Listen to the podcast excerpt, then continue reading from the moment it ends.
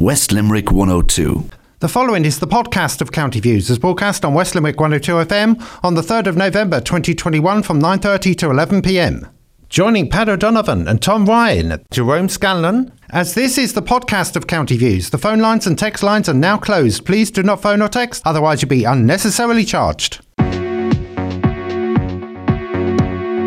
County Views is brought to you by Tynan O'Donovan Solicitors, Limerick and Newcastle West. For all your legal requirements, phone 061 314 948. Tynan O'Donovan Solicitors, tod.ie.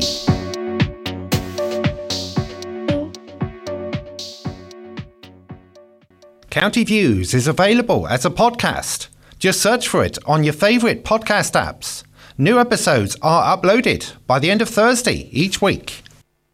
Good evening, listeners. You're tuned to West Limerick 102 FM, your local community radio station broadcasting from Newcastle West, live on this Wednesday night. My name is Pat O'Donovan. I'm joined by Tom Ryan and Councillor Jerome Scanlon. And there was another councillor supposed to join me, which I had asked him last week, and I rang him three times this evening. Not one of the usual ones and I got no reply, so maybe he's on his way, or maybe he's not. Uh, but you can't beat the old reliables, Tom, can you? Now, Jason Smith, of course, is on the desk as usual. We're live on this Wednesday night until 11 o'clock. So if you have any comment on anything you would like to discuss, we are mainly, we were hoping to talk about different happenings between politicians and the county council and the ESB and all that particular area. And we'll take your messages at 069 66200 or 087 166 9800.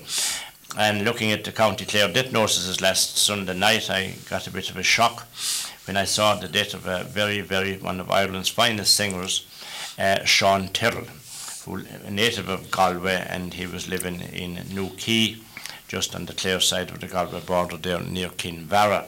Uh, wonderful, wonderful singer, and then I was surprised and surprised and very surprised, but then that's my age, I suppose, that I didn't hear it on any national radio station and I didn't see it on any national newspapers. A wonderful singer, a, a huge talent, and glowing tributes paid to him on the, on the online death notices. And I will start tonight's program as a special tribute to the late, great Sean Tyrrell so enjoy it, folks. Many of you will remember this one. It was a big hit back in the 70s, and it's The Orchard near the Comoros. Due to podcast regulations, we are unable to play that song on this podcast. County Views is brought to you by Tynan O'Donovan Solicitors, Limerick and Newcastle West. For all your legal requirements, phone 061 314 948 Tynan O'Donovan Solicitors, tod.ie.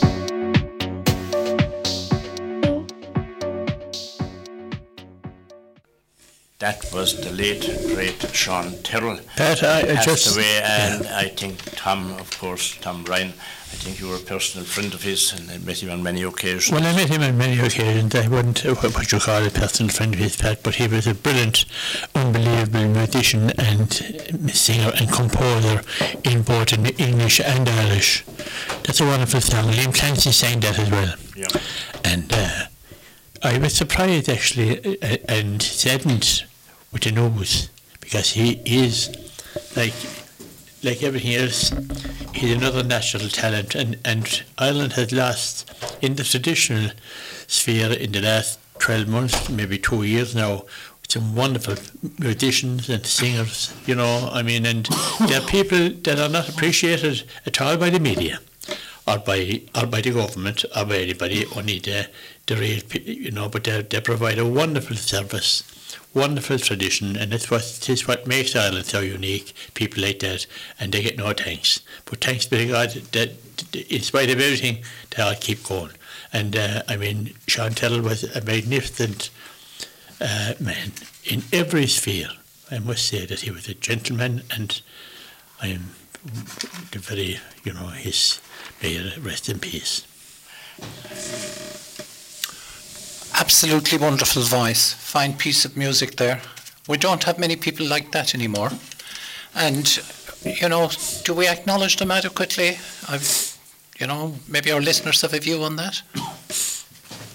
Now, listeners, you might like to tell me uh, this COP, COP is on in Glasgow this week, and I would like your honesty to say we're very honest people. Would you ever give a ring at 069 66200, 069 66200 or, or mobile or WhatsApp at 087 166 9800? What does it stand for? What does COP that they're popping up to morning, noon, and night? What does it stand for? I had BBC Radio 4 on about 6 o'clock the other morning, and believe it or not, they told us what it stood for. But I have never heard anybody else, and I've asked quite a few people what does it stand for. In actual fact, I hate abbreviations. A lot of outfits to give you this abbreviation. I don't know, do they know what to stand for themselves. COP. You've heard the matter morning, noon, and night about the climate change in uh, Glasgow. Do you know? Do you know what it stands for, Tom? Well, it's a climate change like conference and. Sorry. It's. Uh, it's a quick answer now, Tom. It's about climate change. What, no, no, no. What does COP stand for? I don't know. You don't know. And well, I'll add to that. I have the clue either. Yeah. You're the clue either. And there's many, many, many more like you. And it isn't as simple as what you would think. Uh, climate doesn't even come into it. So, listeners, if you're honest, you might give a quick ring and tell us how many of you know what that stands for. And you didn't bother looking it up in Google and WhatsApp and all those gadgety kind of things, you know. Uh, yes, Shirley's on the ball, all right, Shirley.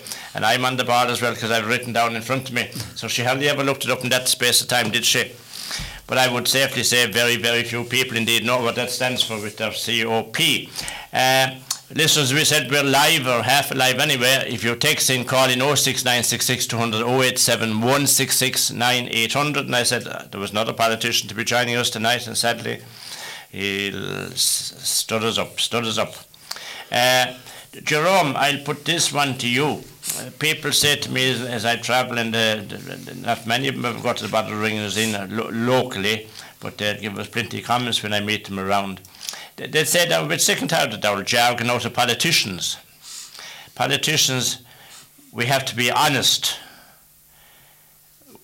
We have to be honest with the people, and the government are working so hard, and we're all working so hard, and all that old crap do they think that Tom Ryan and everyone else milking cows and working, we're hardly working at all? Like, well, I think some people believe we'll uh, let it back hook, line, and sinker. Are you coursed on that, Jerome? You, you I never was. Anyhow. Maybe, maybe, in another place in a previous life I might have been, but not since I became a, a member of council.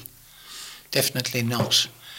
No, we have to. Uh, I think if you're not honest and if you don't tell people it either can or cannot be done, and we'll assist with it.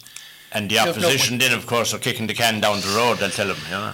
Well, you see, if you can have two people debate something, and be virtually cutting each other's throats on national media, and they leave the nearest pub when they're finished. That's part of uh, and parcel for of, of, of what goes on in public life. I think trust is an, is is a, a main thing, and, and, there were people that I trusted in the past that I no longer trust. Uh, and I'm sure there are other politicians out there that might say the same thing. They might say the same thing about me, for all I know. But you know, the, sometimes you have to know people before you, can assess be, their value. You're saying they're dishonest, is it? Not trustworthy. Yeah. Like uh, there are people out there, and if they told you it was dark outside, you might need to go out and check. I'm being blunt now when I say that, but uh, yeah, politicians you're referring to. Uh, yeah, well, I'm sure they're every, in every walk yeah, of life, but there's certainly more of them. There are more of them in the political stage than there might be in other places. Tom? Well, you know that that area needs definitely to be discussed more, Pat.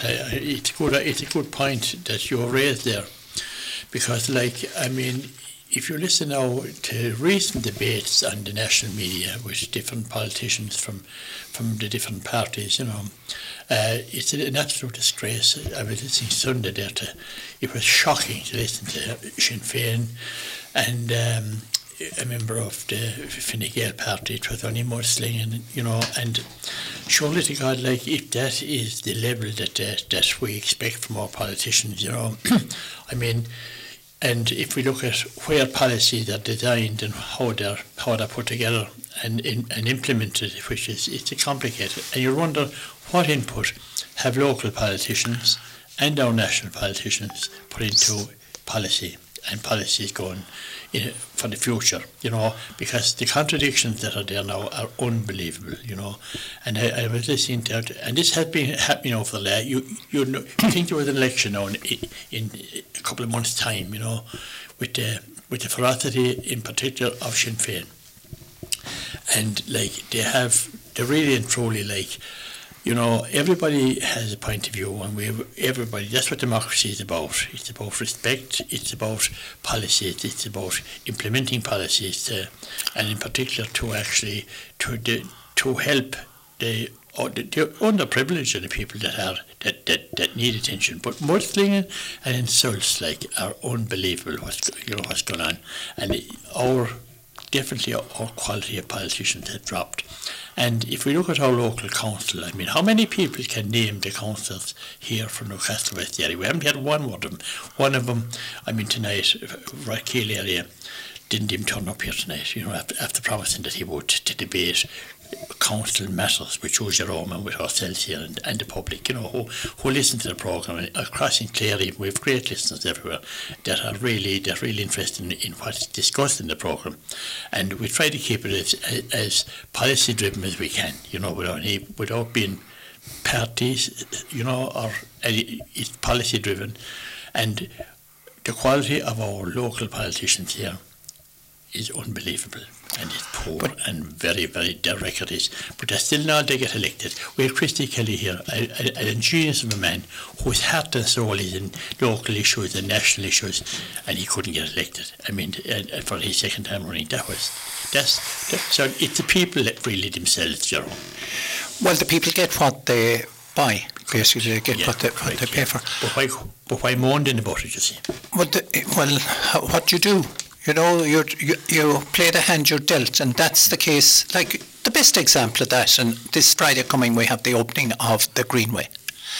Uh, there was a mayor here in town. Uh, the two ministers, I understand locally, didn't want him to open it. They decided that they'd become conjoined at the hip, and the opening of it was deferred. And as far as I can gather, uh, maybe the executive of the council were told if you go ahead with the opening of it, Without us, uh, you know, you might be looking for funds later. I'm just just one example. But getting back to the point you made, Tom, governments lose elections. It's not that oppositions win them. And I think we're heading for that again. Sadly, I'm pretty confident, and not, not that I'm a supporter of anybody in particular, but I'm pretty confident given the performance and take housing for all as one. We had a workshop here in Newcastle West to discuss housing for all last week, and I was shocked at what we were told. We, I and the other two councillors for the town had met with the uh, Director of Service for Housing, who has left us in the meantime, uh, last summer, and her assistant, who was a very good person. And we were told that we would have affordable housing here consequent to the, the uh, new legislation coming in affordable housing for people that earned between 35 and 55, and that there would be affordable rental for people who were going out to work, uh, earning up to what the ceiling for qualifying for council housing was. We were told last week that the upper one, in other words, for the people on the 35 to 55 that can't get a mortgage, that wasn't, that wouldn't be available. Okay, and there's a development going ahead here in town on the basis we were told on the basis that those houses would be available to those people, okay, on, a, on an expression of interest basis. Anyway, I came away uh, and deflated from the meeting. At that point, I said, we can't have this. We need a full council of meeting, special uh, meeting of the full council.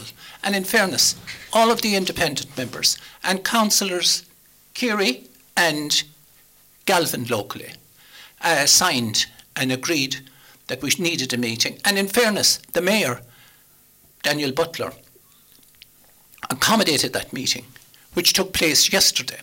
We had a full presentation of what housing for all involves.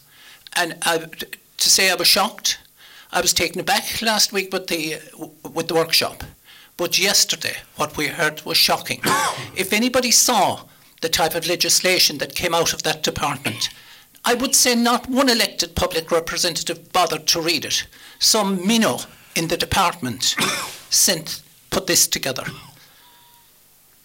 As far as as far as uh, affordable housing is concerned, they're basically telling us now it only it will only apply in the cities. Why should County Limerick be different from the city of Limerick?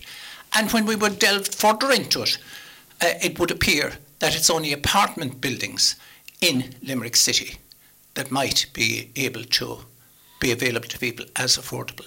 And then we have COP26. We need houses out the county. And they're telling people that if they, have, if they need an affordable unit, they'll have to go into Limerick for it.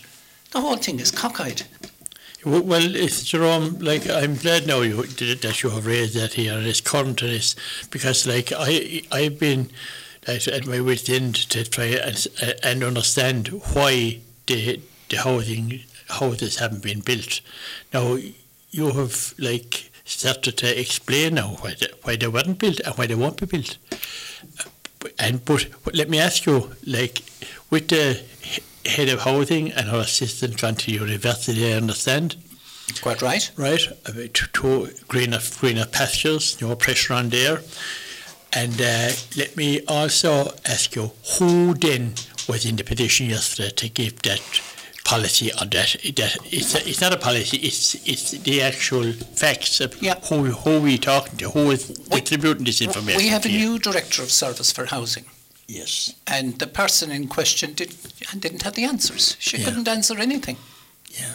That, and you know, I'm sad to say that, but that's what we're Well, have, what we're faced with. That's the hand we're dealt. So was that an in-house appointment into Paris? oh yeah, an existing director of uh, service took that job. took that job, Yeah. And and you see, this is the this is the point that that that I always I could never understand why these issues were not being raised in public. I mean, no, I didn't hear anything in any media t- today about the meeting, and I'm shocked as you were to, for to hear what you're saying now. Yeah. You know, because the, we have, uh, and in fact, uh, and to, to hear that there's a, an actual fact, uh, like a difference between Limerick City and County.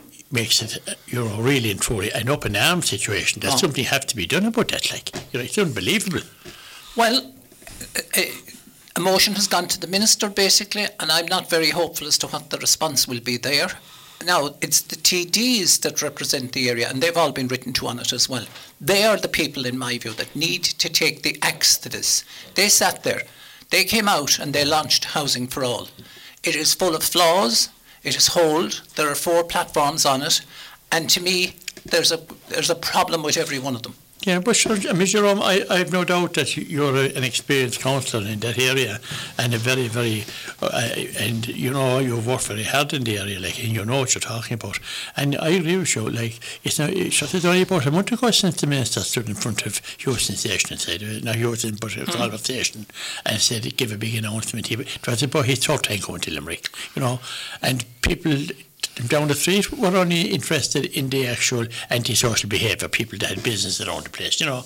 That took up all the space nearly of his visit, like. Absolutely. You know, and, and to but where then does the CEO stand in this? This is the point of that. And, and because we've had, and you practically a, a new CEO as well, haven't you? I mean, Murray, I mean, Conn Murray has gone to Well, wait, Pat Daly was deputy and he took over from him. from him, yeah, yeah. Now, I think one of the possible problems we have is this issue of the mayoralty, the elected mayoralty. Now, personally, I don't see that happen at all in the tenure of this council. If it were to happen, we'd want to be moving on it. Somebody would want to be moving on it by now. Uh, so, this, I, the, I would go so far as to say Conn Murray left us. I don't think he was really impressed with the people of County Limerick, but it was a democratic decision uh, to uh, opt for a directly elected mayor.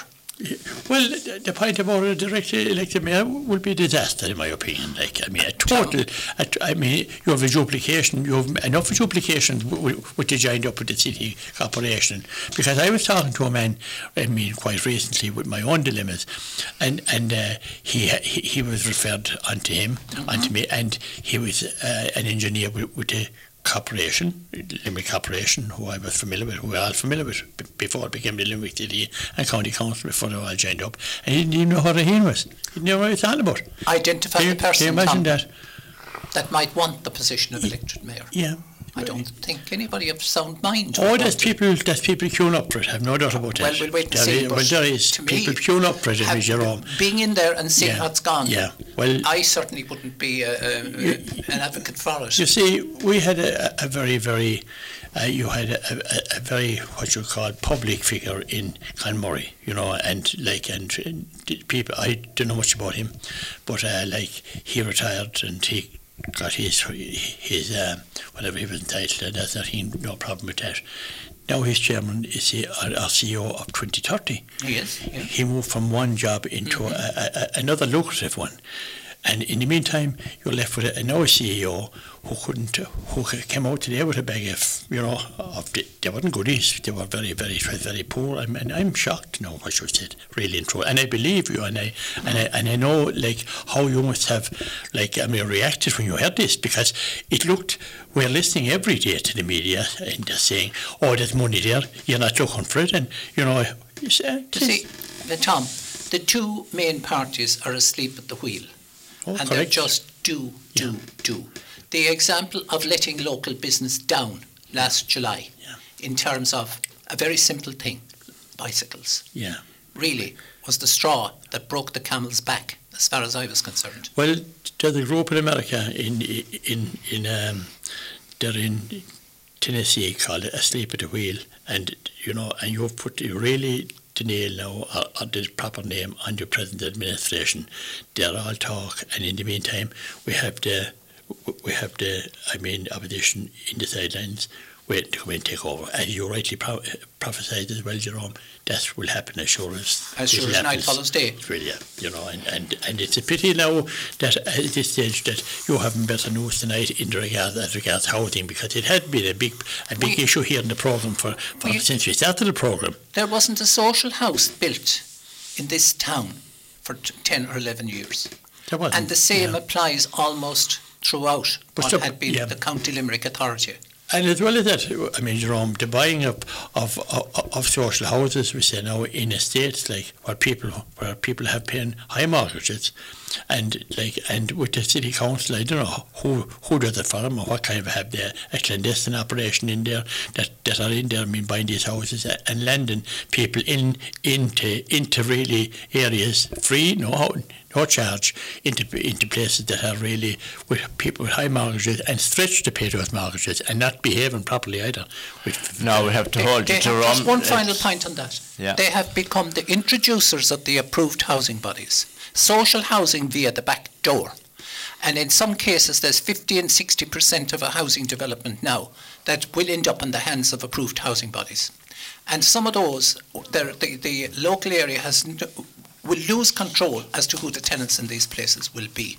We saw an incident in Abbeyfield last evening, and as far as I know, the the uh, people involved there weren't Abbeyfield So people. So we're coming up to uh, 10 o'clock and we threw out that one out and as I I thought the lights would ring up, ring up lights would light up there when I asked people to admit that they didn't have a clue what COP stood for.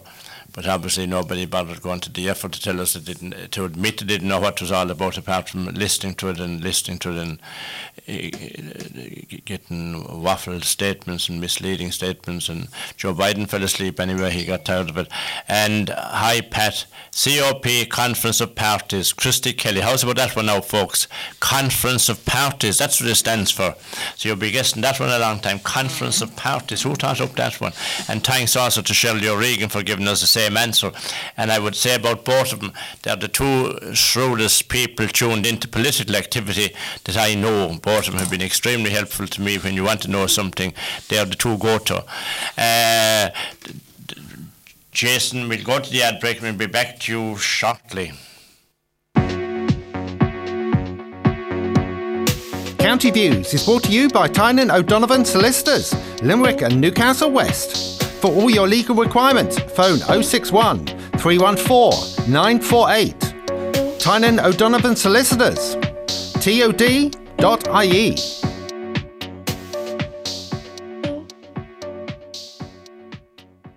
You are listening to the podcast of County Views, as broadcast on West Limerick 102 FM on the 3rd of November 2021 from 9.30 to 11pm. Joining Pat O'Donovan and Tom Ryan, Jerome Scanlon. As this is the podcast of County Views, the phone lines and text lines are now closed. Please do not phone or text, otherwise you'll be unnecessarily charged. County Views is brought to you by Tynan O'Donovan Solicitors, Limerick and Newcastle West. For all your legal requirements, phone 061 314 948. Tynan O'Donovan Solicitors, tod.ie.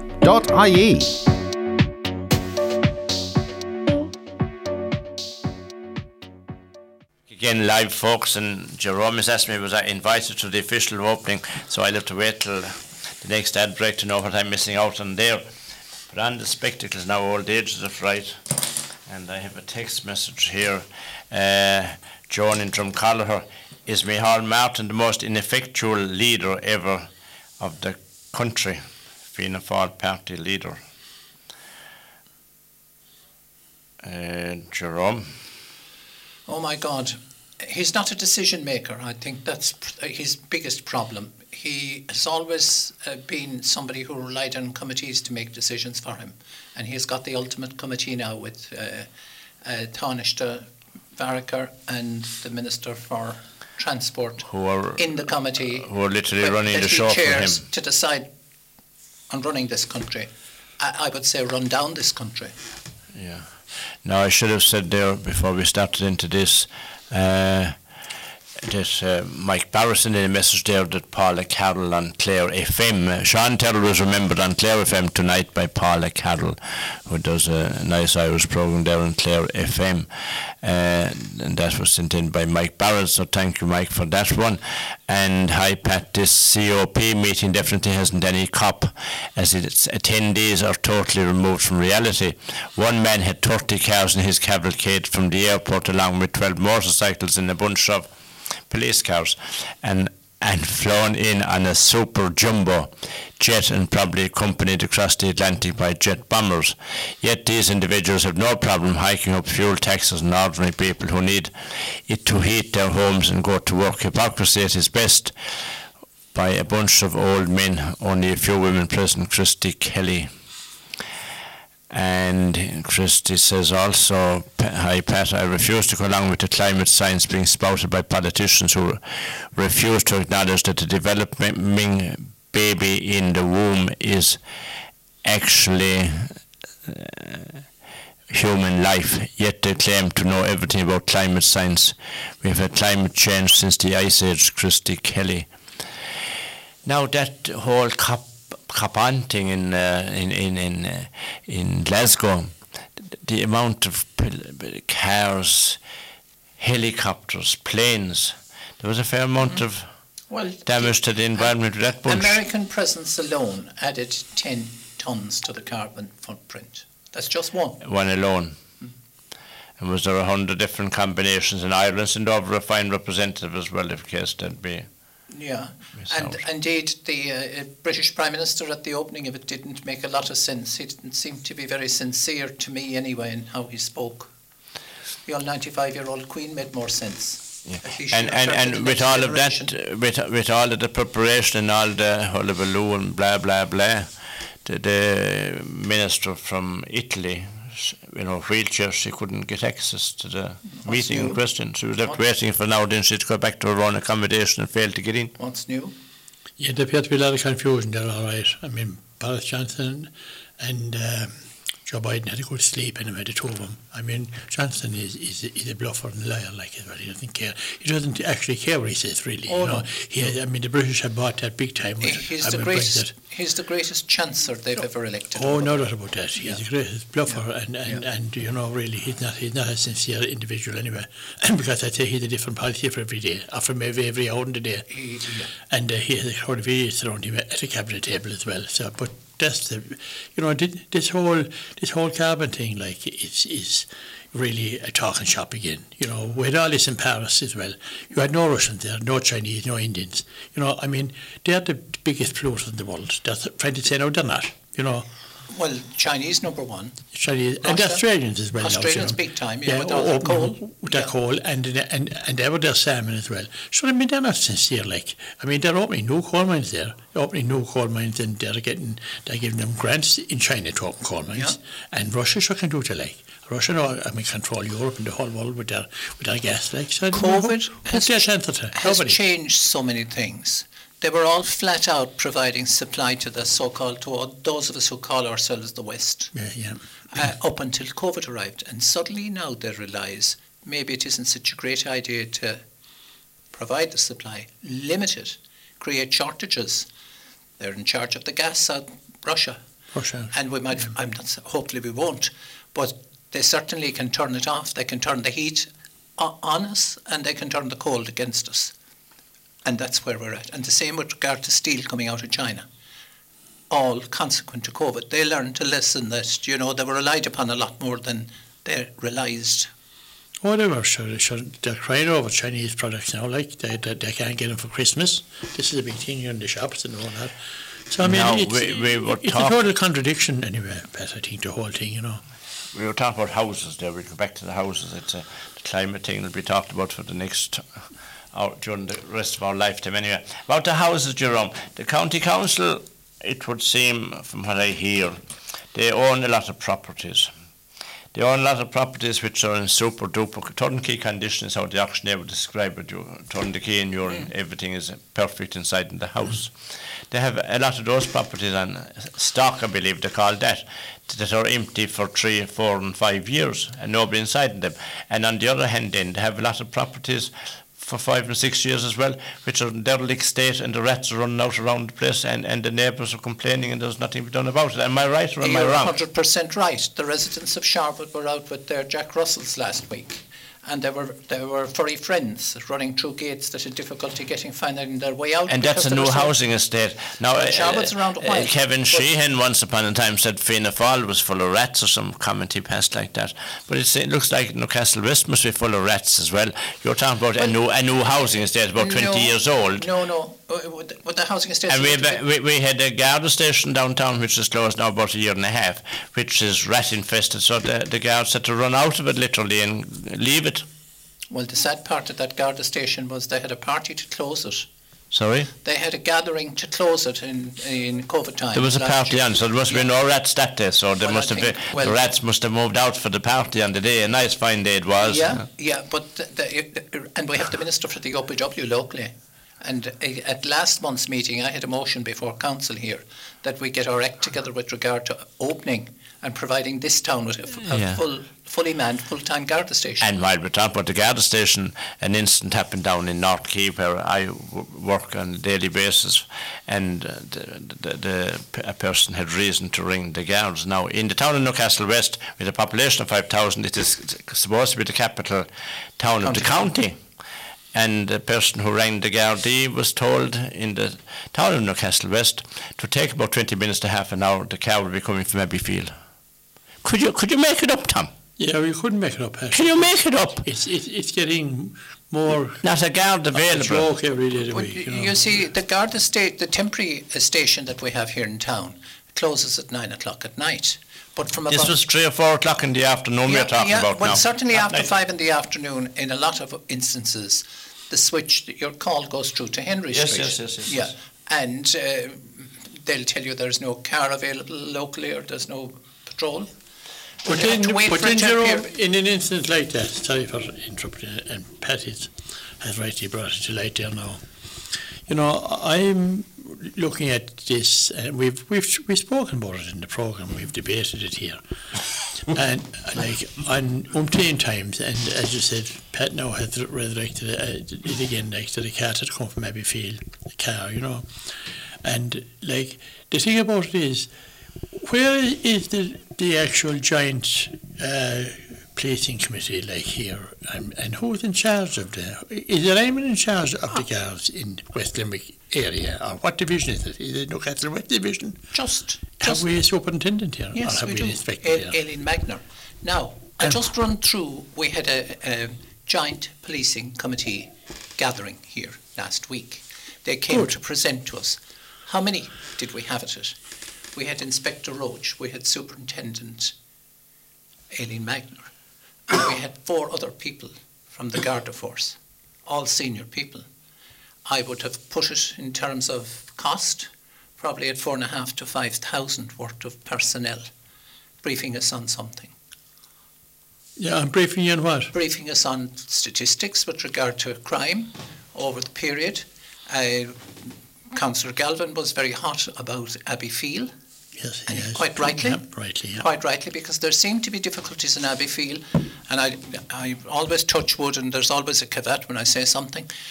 Uh, here in Newcastle West, it, it, the difficulties, we, we haven't experienced the same difficulties they back there, and they have far greater difficulty in getting a Garda presence in Abbeyfeale. So that was one of the main issues being raised. The, the, another issue that was being raised was in anticipation of Halloween. And I think maybe a few people did misbehave here in town on Sunday night, just in one street. You might be familiar with it, but uh, generally speaking, uh, the um, people of Newcastle West are behaving relatively well now. Uh, Jerome, but was, was it- was, sorry, Tom, uh, there was not an incident in Abbeyfeale last night. Yes, that's the in- yeah. And as far as I, and in fairness to Councillor Galvin, I think he saw a lot of what's occurring coming, and that was why we had all the Was, artillery. was last night's incident, would that be more of an isolated incident? I would see it as an isolated incident. The one just happened to it be. was down to one individual. But you see, if what's happening, and I have also referred, I've already referred to uh, supported tenancies and managed tenancies, and you're in the in, in the rental business, you know more about it than I do. But there are so many people in here with support workers, and they are able to dance rings around the people that are providing support. Yeah, but Jerome, you see, that's uh, it's all related what you're what you're talking about now.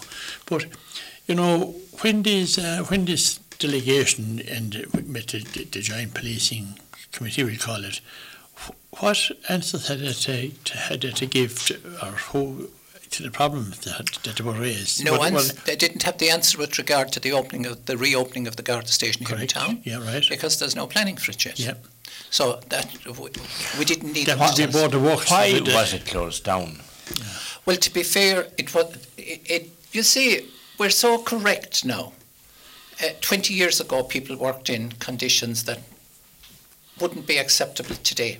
Okay, But if I had a rat in my house, would I move you out of the house? with the rat. You'd get rid of the rat, not the house. Yeah. I'd like to I think. think so, yeah. yeah. Yeah. But Well, surely then, thinking as well. surely, you know, I mean, in any kind organisation, let it be commercial or let it be sporting or let it be, you know, in any area, uh, you have a boss. And Mm-hmm. in, uh, you, you know, this antisocial behaviour and violence and, uh, you know, uh, behaviour and becoming like all over West Limerick and not All over Ireland. Now we're not yeah, on our well, own here. Yeah, but we stay uh, uh, on our own doorstep for the moment, and uh, we had, um, you know, the rumours coming out of out of West Limerick is to the, the drug centre in Munster, you know, and you have um, you have all anti-social behaviour. Like Galvin has crusaded on this and been very vocal in it and continues to be vocal on it. We have incidents like like you had last night, and there were other previous incidents there as well, not so long ago as well. There was a traffic stop there, there was, and you have a lot of.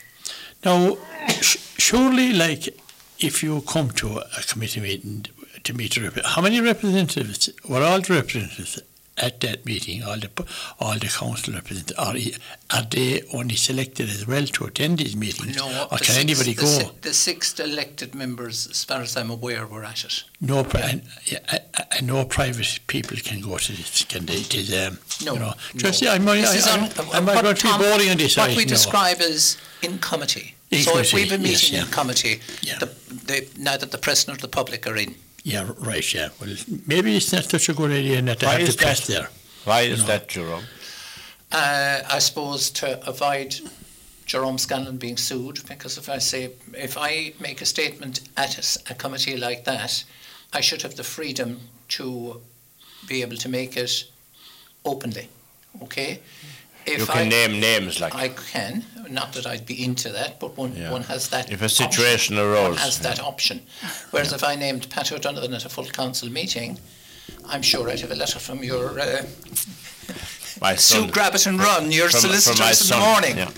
But you see, I can't understand then, like, why, you know, these behind closed doors meetings and, cla- and and meeting, in committee meetings, you know, I, I, al- I always, like, couldn't understand, you know, this comment about, oh, you keep it, keep it in-house, like, keep it in-house. If it needs to be, if it's true and genuine, there's no need to keep anything in-house. I remember at a meeting one night, uh, in a dare, uh, one of our senior ministers said, uh, talk low, he said, the press are outside the door. Oh, well. Okay, well, I said, I, I, what I have to say, I don't care about the president. I said, I know, I know. But, but you see, this is, this is again a kind of a censorship, like. I mean, you met uh, in committee yesterday. Every three months, Every three months, yeah. wasn't yesterday, it But surely you got like. Every there- there'd months, be minutes taken at these meetings, and whoever is responsible, let, let him or her bring whatever whatever reinforcement they want. What you want is action. You want we want policing. We don't want Mm-hmm. a police state, but we want policing. That's what we want, and, But- and we want the, the public to and, and people that are that are like law-abiding citizens be allowed. Jerome, And, you, and you had, Tom, you- we were able to point out to them, all councillors had the, had the opportunity to point out to them where policing was failing, okay? And I think that's a good thing. Jerome, if, if there's a, someone in a serious situation of being assaulted or uh, in-house situation, husband, wife, or partner situation, and, and th- th- they're under serious threat, and they're able to manage a phone call, and they're told, sorry, you have to suffer another 20 minutes before the car will come from Abbeyfeale. Yeah, a I think it's appalling. That is a problem. Absolutely Yeah. appa- Well, totally unacceptable. Well, that, that point was made fairly, uh, not fairly, but strongly. But has it been made before? Like this isn't something made- new now. This is ongoing for Now, years. They will, the, the, the force will tell you they have to work within the resources they have in terms of people. So That's it's another problem. We're accepting the third world situation. It's 20 past 10, folks. You're tuned to West Limerick 102 FM, your local community radio station broadcasting from Newcastle West. My name is Pat O'Donovan. And if you want to text in, call in 069 66200 087 800. On the panel tonight is Jerome Scanlan and Tom Ryan, and we're missing one politician from the Rathkeale area who promised but didn't show, and that doesn't happen too often, thanks be to God, and it just deprives somebody else of having uh, their say for tonight. And Jason Smith has taken your messages, folks, and we'll be back to you shortly after that break. County Views is brought to you by Tynan O'Donovan Solicitors, Limerick and Newcastle West. For all your legal requirements, phone 061 314 948. Tynan O'Donovan Solicitors, tod.ie.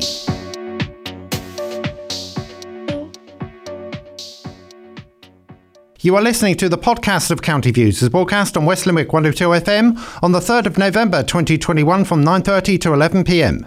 Joining Pat O'Donovan and Tom Ryan, at Jerome Scanlan. As this is the podcast of County Views, the phone lines and text lines are now closed. Please do not phone or text, otherwise you'll be unnecessarily charged. County Views is brought to you by Tynan O'Donovan Solicitors, Limerick and Newcastle West. For all your legal requirements, phone 061 314 948. Tynan O'Donovan Solicitors, tod.ie.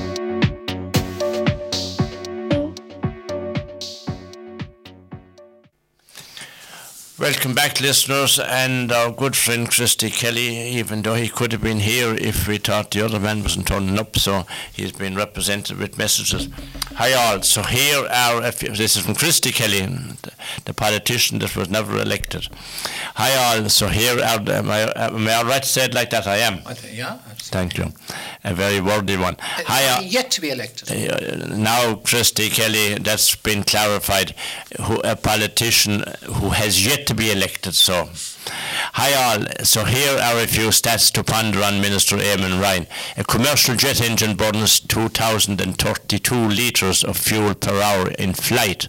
The exhaust air leaving a jet plane is 500 600 degrees up to 1,500 degrees with, a, a, with an afterburner. A jet plane leaves a trail of superheated air for approximately two and a half kilometres behind it. There are 400, uh, 450 flights on average leaving Dublin Airport every day. There are on average 100,000 commercial flights per day around the world, not counting military and private flights. There are no trees up there in the sky. Puts burning tough in a cow farting in perspective and cow farting. And a cow farting, that's what you're saying there, Christy. But burning turf, isn't it a load of hogwash, isn't it? You can't burn tough, you can't cut turf, and you can't, and you have planes, and you, Sorry. and he, he's talking about Dublin Airport. I was in London some years ago, and literally the planes were coming in one nearly tail to tail to tail, non-stop into Heathrow Airport. It's probably West worse, London. worse now, I'd say, than when I was and, talking and about. the planes were queuing up over the house to land. Yeah, yeah, when yeah. I lived yeah, in yeah. Chiswick. Yeah. And of course, I was up in my home place in Tulla on uh, Tuesday, and a, a big heavy plane passed over the house two or three times, and I believe they called that burning off fuel before he lands. They have to do that Down on as top well. of that as well. And there was a time, and I think they dumped it, if I'm not mistaken. out in the ocean, yeah, yeah. Well, that was the biggest plane I think in the world. Pat. He came into Shannon during the week. was that? Yeah, yeah, it's, a, it's a transport plane. I don't Yeah. know what. It, I don't think it's the Russian one, but, it's a. I, I, I saw it on, But you see, this is more of the nonsense, and the EU have generated this. The, the, the issue with the bogs and the peat milling up in the Midlands Yeah. has been replaced by peat coming from Estonia. But that's that's uh, that's unbelievable. Like. Yeah. Like- I mean, can you imagine, Pat? You often grew up here about the sugar factory as well, you know. I mean, but but that's I mean, and and the, the road that was over the peat, and now they're importing it. I mean, like, isn't it un- just unbelievable? Like, I mean, the way to be to, Europe- carry on. Lacks joined up thinking. Well, sure. Like, I mean, any government that would allow like, ev- even though that couldn't foresee, now that I, I, I see it myself, even the briquettes that all, all coming in, like, and we stopped making them now, didn't we? We've Yes. we've ceased making briquettes, like, Well, they don't mill the peat, so you can't yeah, make a you can't make briquette. briquette, and you, and you see, and the bogs now are, are to be like wetted and to be to be flooded, and we bring in we bringing in peat from all over the world, or from from Europe, you, you know, to the to the unreal like, and and you know even when we were listening to the to the local politicians like in, in the, the areas of the bogs like talking, sure they were they were saying this all the time, but mm. I mean, but to see it happening in reality, lorry load, the shipload of, of uh, uh, peat coming into both that's part In the in the course Yeah. of the canvass for the last election, I, I, I was told by somebody present that Mikey Healy-Rae went into a pub in Knocknagoshel, okay, and there was a, a crowd of local lads inside sitting around a turf fire, and he asked them for the vote, and I, I suppose some of them were quite smart, and he got an answer he didn't like, and his response was. I don't care who you vote for, but make sure you don't vote for that green lot because you won't be here in front of the fire if you do. But you were talking about housing, Pat, there Yeah, like, yeah, again. yeah. And I often, you know, w- w- I suppose it's one area that's been debated and, and talked about in the programme for, for ages. And, you know, I think it's, the, you know, when you look at at the moment now, when you go into the different villages and different small towns and see that all the all the the places closed and signs up on them, you know, and uh, I mean, or the inner I the villages falling apart, the actual small towns, which we have several in Limerick, all being, you know, and all being locked up and shuttered, and business gone, you know, and then when you have, as you rightly said, Pat, when you have uh, a stock, we call it, you know, of houses like there that people would be only take your hand off for to, for to get the opportunity for to rent them and live in them. And but Pat, in all fairness, I mean Jerome, who, what kind of a housing department is, is there in attached to our city and county council? Because sure, surely to God, like, sh- someone in them must say, look, we ha- we can't, can we have to do something about this. Or does anybody care? Or is there anyone in charge at all? They're either they either don't care or they're deflated. And I'd say, in fairness to them, it isn't that they don't care; they're just deflated. You know, Deflated from just- what, just- Jerome? But I'll just give you an From what? example. I'll Yeah. just give you an example, and this came from the Director of Service. They have submitted uh, for tendering to do up houses that would be, one said they were derelict, unoccupied. And Uh, by the time it gets back from the department approved, the cost that, and they go out to tender, or if they've already been to tender, the cost has gone up. So they're going back again, looking for money for the same house. Yeah, but sure, but Uh, sure, it makes that- no sense. But the astronomical like costs of these of replenishing these houses, like and putting them into, you know, I mean, I live in a very very small ordinary house now, Yeah. and th- th- there's no drop down in main end, like, Mm-hmm, and we see like where we have to have kind of luxurious nearly houses now for, for three house people. When, the, when I think myself that that surely our own budget can cater for, I mean, our housing budget can cater for the doing up of houses and it- and putting people into them. Our standards, Tom, in my view, are too high. Okay? And I have spoken to people in estates here that were damn glad to get houses 40 years ago, to get four walls, to work on them, furnish them, and paint them, do whatever with them. Now, if they haven't got the white goods in them, they won't move in. Oh, and they want televisions as well.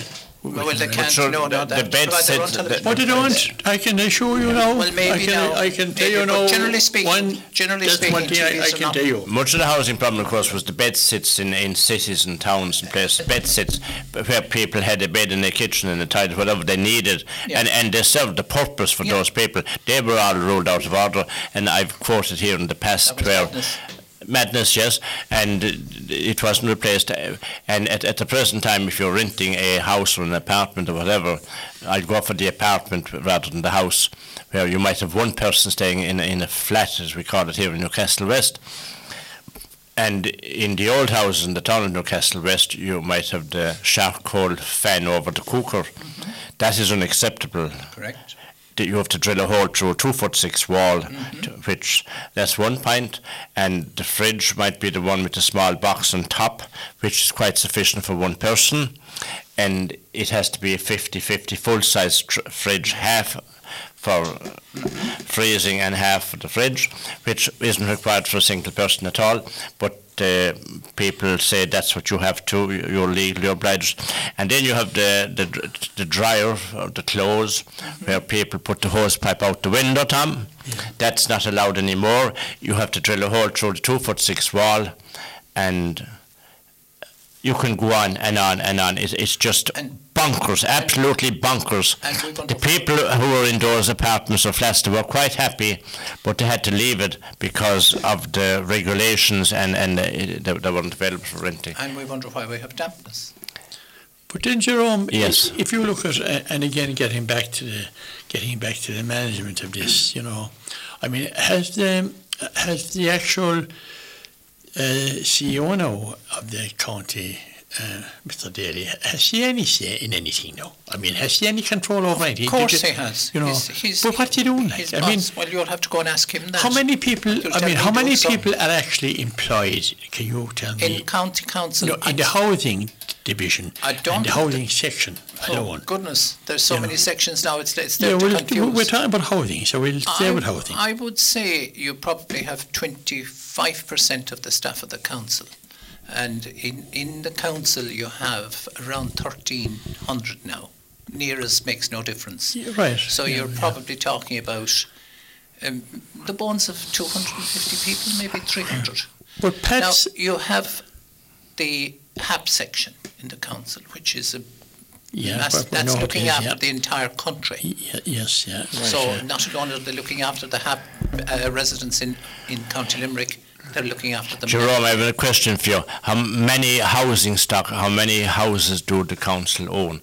How many is derelict and how many is in good condition? Well, I can only give you the figures for here. in the Newcastle West district, yeah. There's 40 houses that are either derelict or unoccupied, Owned by the county council? owned by the county council. And how many years are, are, is Some the, of them the go back oldest? seven, six, seven years. They're sitting there lying. Uh, now, They previous- don't put notices, up to do, the do, time- do, do they put derelict notices on their own property?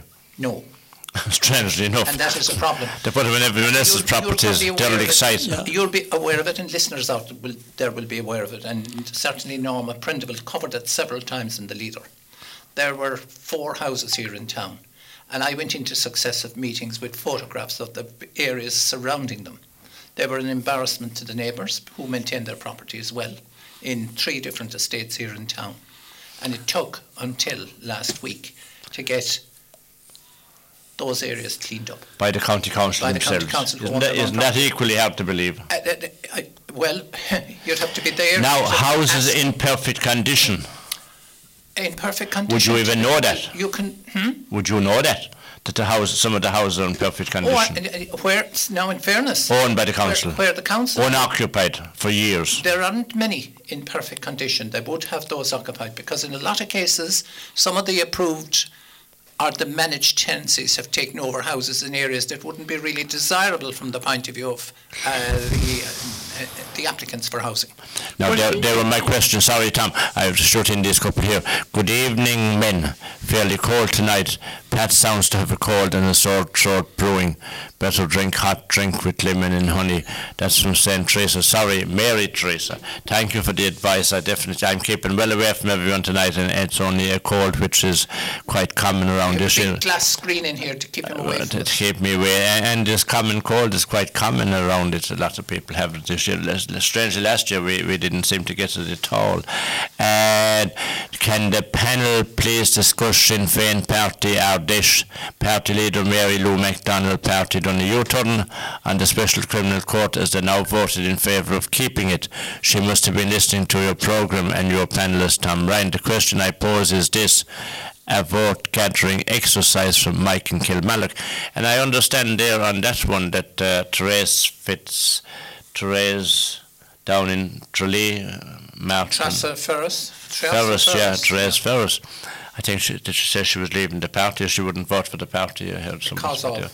Because of that decision that they've done a U-turn Yeah. on the special criminal courts. Yeah, A major turnaround for Sinn Féin. uh, well, if they're serious about going into government, they w- they will make that turnaround, and they have made that turnaround. So it was diktat basically. The delegates there, I think, didn't they overwhelmingly agree to it? From what I can gather, Thomas, they. Well, well, to the kind of regarded now, to the very reluctant, I think, and you know, and, and, and it's really that Mary Lou's acceptance of it was, was, very watery as well, Oh, yeah. putting it very mildly. And she wanted only specific cases that if she would have the power to say herself, although she came back in, I, she, I mean, first of all, you see, these these people, like, I mean, she refused to answer any questions. She had two questions that she had at her. Can you imagine a leader of, of a party that's hoping to get into government Prospective Taoiseach. yeah, respective Taoiseach, yes. And all she would do was answer two questions, probably ones that were already arranged anyway, and run away then. And people believing and people swallowing that. And she'd come on, and, and we were at that point here with uh, with the representative that was here. What's that girl's name? You know that girl, no, she's very, very good actually. Uh, she was here in the programme with us about the special criminal court, and you know, the, the, and the way they, the way, the way they ignored it, and the way they, the way they uh, like didn't didn't support it, and walked out and voted against it. And the thing about it is that uh, whatever chance we have in this country, like of any kind of law or order, or to get these criminals off the streets, is our only hope. I know. Now We have Mr. Gerry Hutch. He don't want to go before it at all. He wants a special trial for himself with a special jury, if, if you don't mind. So I, I, I wouldn't take a whole lot of showing notice up of to 20 to 11 on that. and we're going to an ad break. We'll be back to you shortly. County Views is brought to you by Tynan O'Donovan Solicitors, Limerick and Newcastle West. For all your legal requirements, phone 061 314 948. Tynan O'Donovan Solicitors, tod.ie.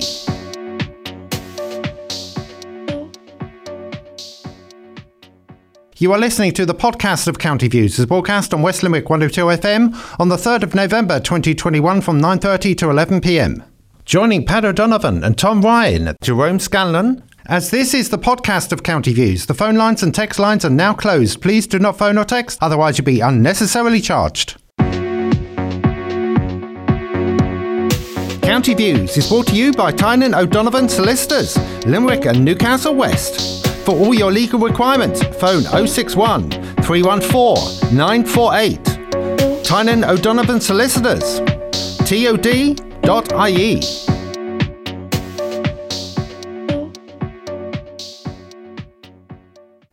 No, Welcome back, listeners. You're tuned to West Limerick 102 FM, broadcasting from Newcastle West. My name is Pat O'Donovan, and on the panel with us tonight is Tom Ryan, Jerome Scanlan, and of course, we said one politician didn't turn up tonight, so uh, we were hoping for a polit- political debate tonight on various matters. That's why we were having two politicians on as well.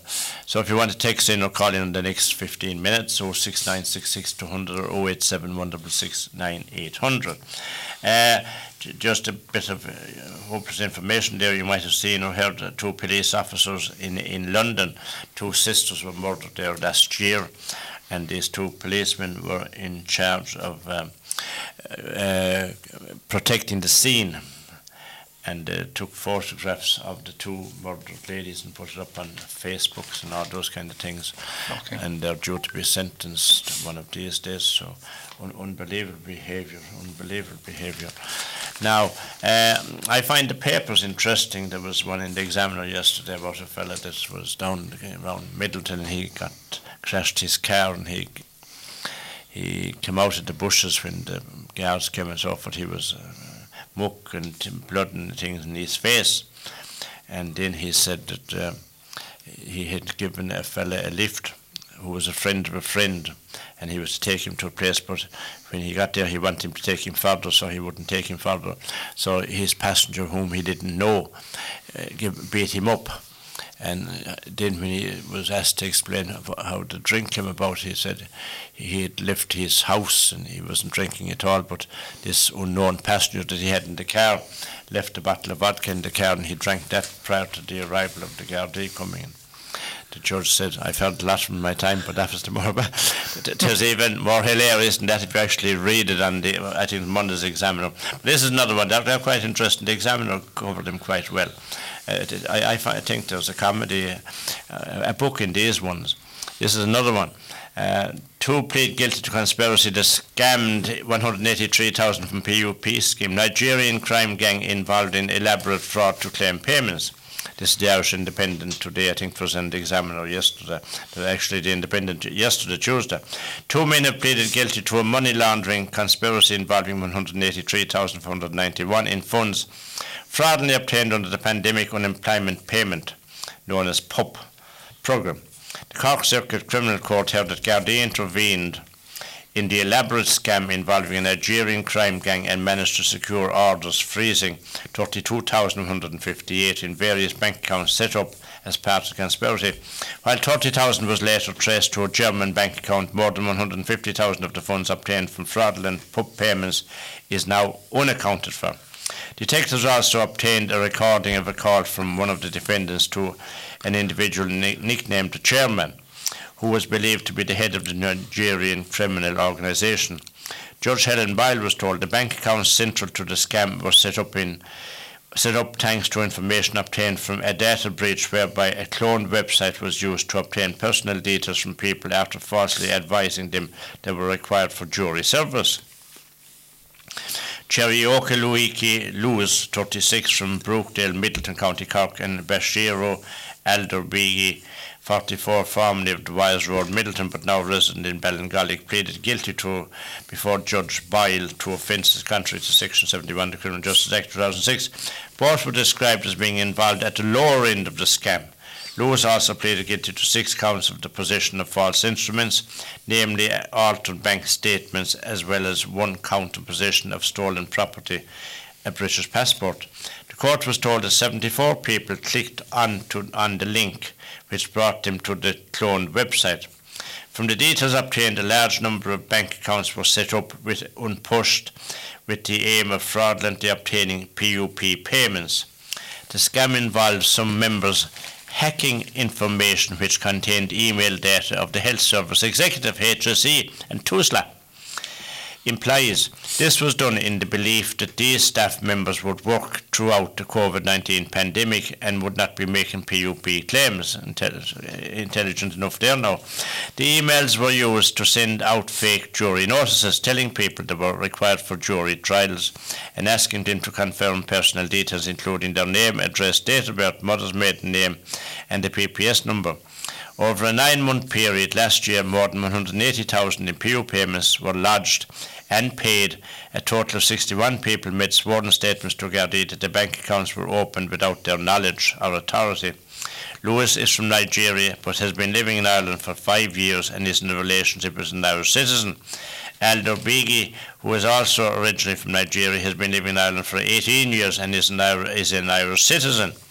Detective Garda Ivor Kishan of the Garda National Economic Crime Bureau said the officers had conducted an extensive examination of CCTV footage and telephone records to, records to respect concerned people. Garda worked with officials of the department as part of investigation. She said it was all believed that the various bank accounts were set up to launder money obtained through unjustified PUP. Judge Boyle was told the, the major Garda investigation into conspiracy involved searching properties analysis of extensive CTV security camera footage and checking overseas bank transfers. Judge Bild was told that both defendants appeared before court and signed pleas of guilty, which had been indicated in the early stage. Both now wish to try to raise compensation before sentencing was imposed, with 11,000 in total available so far. The judge remanded both in custody. Now, the examiner tells me yesterday when I read the examiner on that one that a guard stopped him at a checkpoint and found documentation which is how this scam was mm-hmm. uncovered. Mm-hmm. Could you make that one up, Tom? couldn't actually, Pat. I, I was no. astounded with, uh, with it in the first place when I heard it in the news, but also now that you've given the detail there, That's that they had to follow it. But you see, what, what two things strike me straight away. First of all, the opening of these accounts, you know, I mean, there had to be, I'd say it was more, in, there had to be local involvement as well here, you know, of local knowledge, because no matter what way they were educated in in where they came from Nigeria, like, and there's a good standard of education there for that area of activity. I'm told, I'm reliably informed, as the man said, but the second area is the amount of Garda time that's wasted. We're talking about having guard, having Gardaí like available for to come to incidents and to do their normal job, but the amount of Garda time that's actually wasted in it's not wasted really, but it is used up mm. in those cases. And how many more of those cases? There's hundreds of them, if not thousands of them, in the system. And to be honest about it, like I mean, there is something radically wrong that people can can actually have that kind of success that they can scam that kind of money out of, and we've been listening to rumours and stories there for the past 10 maybe 20 years now of money going to Poland and money going every all over the world like out of the system. And here at home we're struggling like in trying to get people are struggling to get what they're entitled to and, and often not getting it at all and being cut back. So I mean it's a definitely a, a, a, a fault in our social system, and the payments is a disgrace. The, the, the, fact that they can operate these banks and they operate these bank accounts with the current laws that are there about, I mean, laundering uh, of laundering money and that the banks have been a big part in all this activity that's going on because they, they know I mean, anyone behind a uh, account of a bank, they're the most experienced people in the world about what people are. And, and if they can open all these false accounts and let money through them and process that in, overseas, well, then the day has to come where, they're going, where they should be made, held accountable as well. And that's where the big problem is. Well, I totally agree with you. We wonder why we don't have Gardaí on the street because they're occupied with issues like these. Now, there's a couple of things with regard to the banks. The banks have programs in place where uh, they, they, sh- they have the ability to identify, uh, for example, 5, 10, or 20 uh, PUP payments or job seekers allowance payments going into Tom Ryan's account every day, if there was, if that was happening, or every week. So they can and should be able to monitor that. But of course, like the Garda Force, there aren't enough people in the banks to do that. There aren't enough people involved in enforcement in any walk of life here today. That is part of the problem, Tom. But, uh, but I, I agree with you 100% wrong. But but, uh, but there's no enforcement at all. Like. Oh, sure, because there's no. Fact. I mean, look, I know that, that, wait, that might be. I'm not turning the t- t- table around at all, but it take planning enforcement. There weren't when we needed people in planning enforcement. The council didn't have them there. They had them below granting planning, where uh, the the, the um, hurdles were being put up that have to be crossed at this stage. And another issue with regard to banking, it's difficult to open a bank account. And people leaving the country, I'm not saying all people who leave the country, but some people leave this country and they probably get a reward for passing their bank account on to someone else. So there are people operating, operating bank accounts that don't relate to them. They were open for somebody else in the past. And some of these are used for, Tom, some of these are used for uh, illegal purposes.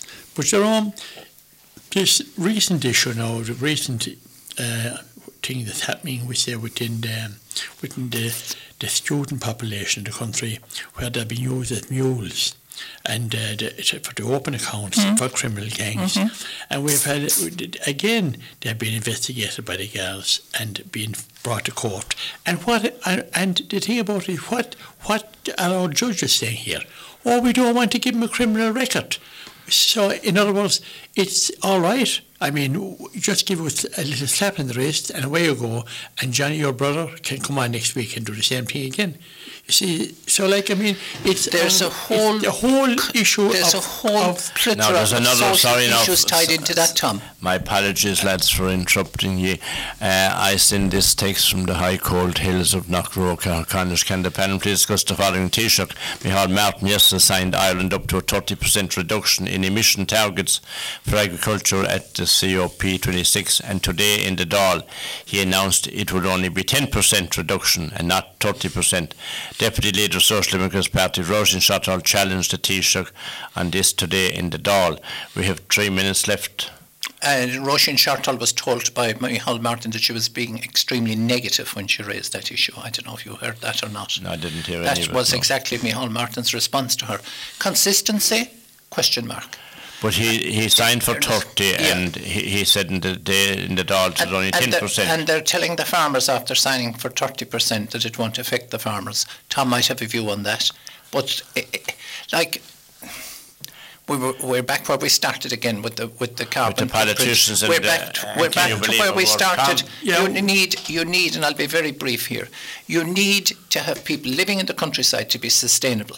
If you are building houses inside in the city, that isn't the answer to uh, carbon carbon in footprints. out, in out driving, yeah. I'm totally confused, Pat, to be honest about it, because Char- Charlie McLeod is, is McConalogue is saying one thing, the IFA and the ICMSA are saying another thing. Mm-hmm. Now we have Micheál Martin, and we have our media actually targeting the farming uh, uh, industry now. Targeting it, everyone that opens their mouth. Uh, uh, the, only area that's been that's been spoken about by the media and being pressurised now are the is the farming. Whatever whatever kind of a trend that's developing within the media now, that's their main uh, their main object now is farming. And are people going to die of hunger, or do do they forget what, what farmers do? Like Yeah. that they produce food. I mean, and that is so. Are we going to live on air? Are we going to live on carbon, or what are we going to do? you know, but I'm totally confused because, uh, as you said, to sign up for thirty and then to come on to the NC ten. I mean, you can't. You, It- you couldn't make it up. It's a bluffing game, Tom, because they know they won't be there in three and a half years' time. So you Yeah. bluff your way into the. Now the clock is beating us, folks, a- and uh, the COVID numbers are uh, unbelievably high. And I have been discussing with people how is it they're not able to count and tell us how many people are dying every day.